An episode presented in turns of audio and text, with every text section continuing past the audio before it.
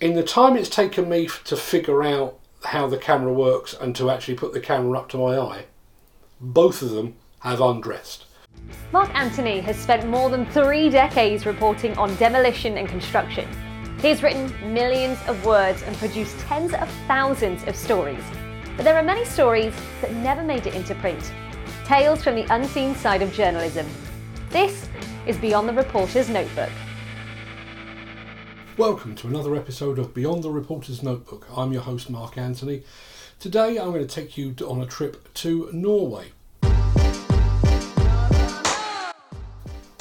Many, many years ago, I was sent off to Norway um, to basically report on some Caterpillar equipment that was working up there with a local dealer. Um, it was cold, so it was November time, and I flew in to an airport at Stavanger. Now, as I was flying into Stavanger, the uh, plane comes in over the over the sea and over these white sandy beaches. And I looked out the window of the plane and it did appear at the time that there were people actually standing in the sea which was absolutely remarkable bearing in mind this is like November time and it's Norway so freezing freezing cold. Anyway made my way to the hotel received a phone call from um, the Caterpillar dealer who said that he was going to pick me up at 8 o'clock the following morning but asked if I had seen what he described as the rusty men. Uh, I was obviously confused, didn't know what he was talking about about the rusty men, um, but he said that basically uh, a local artist had put together an art installation on the beach and in the sea at Stavanger. And he had made these um, figures, life-size figures of people. Um, some were buried up to their head in the sand, some were standing in the sea, and they were all made of corroded, rusted metal. But they were all looking out to sea. So the, the basic idea, if you're into the art world, the corrosion represented how wasteful we are as a society, but they were all looking to a brighter future.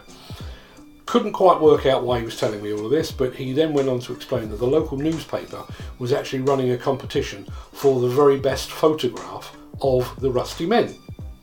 Obviously, I'd gone to Norway armed with a couple of cameras, and he suggested that I might go and try and take a photograph. So I, I had my dinner that night, and the sun was just now starting to set. So I went down to the beach to find these rusty men. Now, the temptation was to try to photograph all of them, um, but I, I figured I'd try to do something a little bit differently. So I found one that was uh, kind of on its own uh, in the middle, and it was just a it was a head, so from the neck upwards. And I positioned my, myself and my camera uh, and the tripod that it was sat on, so that the the this giant rusty head filled the frame, and behind it the sun was beginning to set. So I I was basically waiting for the sun to reach the right position. And all the time I'm sat there, I'm, I'm literally sat there in a hat, coat, scarf, big coat as well. And I'm sat on the, the, the, sand, which is very, very cold. But there are people walking their dogs and going about their daily business while I'm sat there waiting for the sun to reach the right point um, in order to take the photograph. I'm really minding my own business when two young women came along. I would guess they were probably 22, 23 or something like that. And they started speaking to me. Now, I obviously pointed out the fact that I'm an Englishman and I barely speak English, so uh, there was certainly no way I was going to be able to speak um, Norwegian. But they handed me a camera and, and sort of signalled that they wanted me to take a photograph. So I, I agreed, sat on the on the ground on the uh, on the sand. They gave me the camera and I literally sat there with it between my legs and I looked down to figure out, you know, things like uh, ISOs and um, shutter speeds and all, all the usual thing that, that anybody that can drive a camera will take care of. In the time it's taken me to figure out how the camera works and to actually put the camera up to my eye, both of them have undressed. And both of them are now draped naked over my chosen rusty man. A little taken aback, obviously. So I, I, took a couple of photographs, I did a couple of horizontal photographs, I did a couple of vertical photographs. At no point did I think of reaching for my own camera to actually capture this, uh, this slightly unusual moment for posterity, but I took the photographs, I handed them the, the camera back to uh, the two young, uh, young women, they put their big coats back on, and off they went, and, and this was apparently a perfectly normal thing to happen. Uh, I got my photograph, didn't turn out anywhere near as, as well as I would have liked, but that was my experience that night. Now, under normal circumstances, I guess that's where the story would probably end.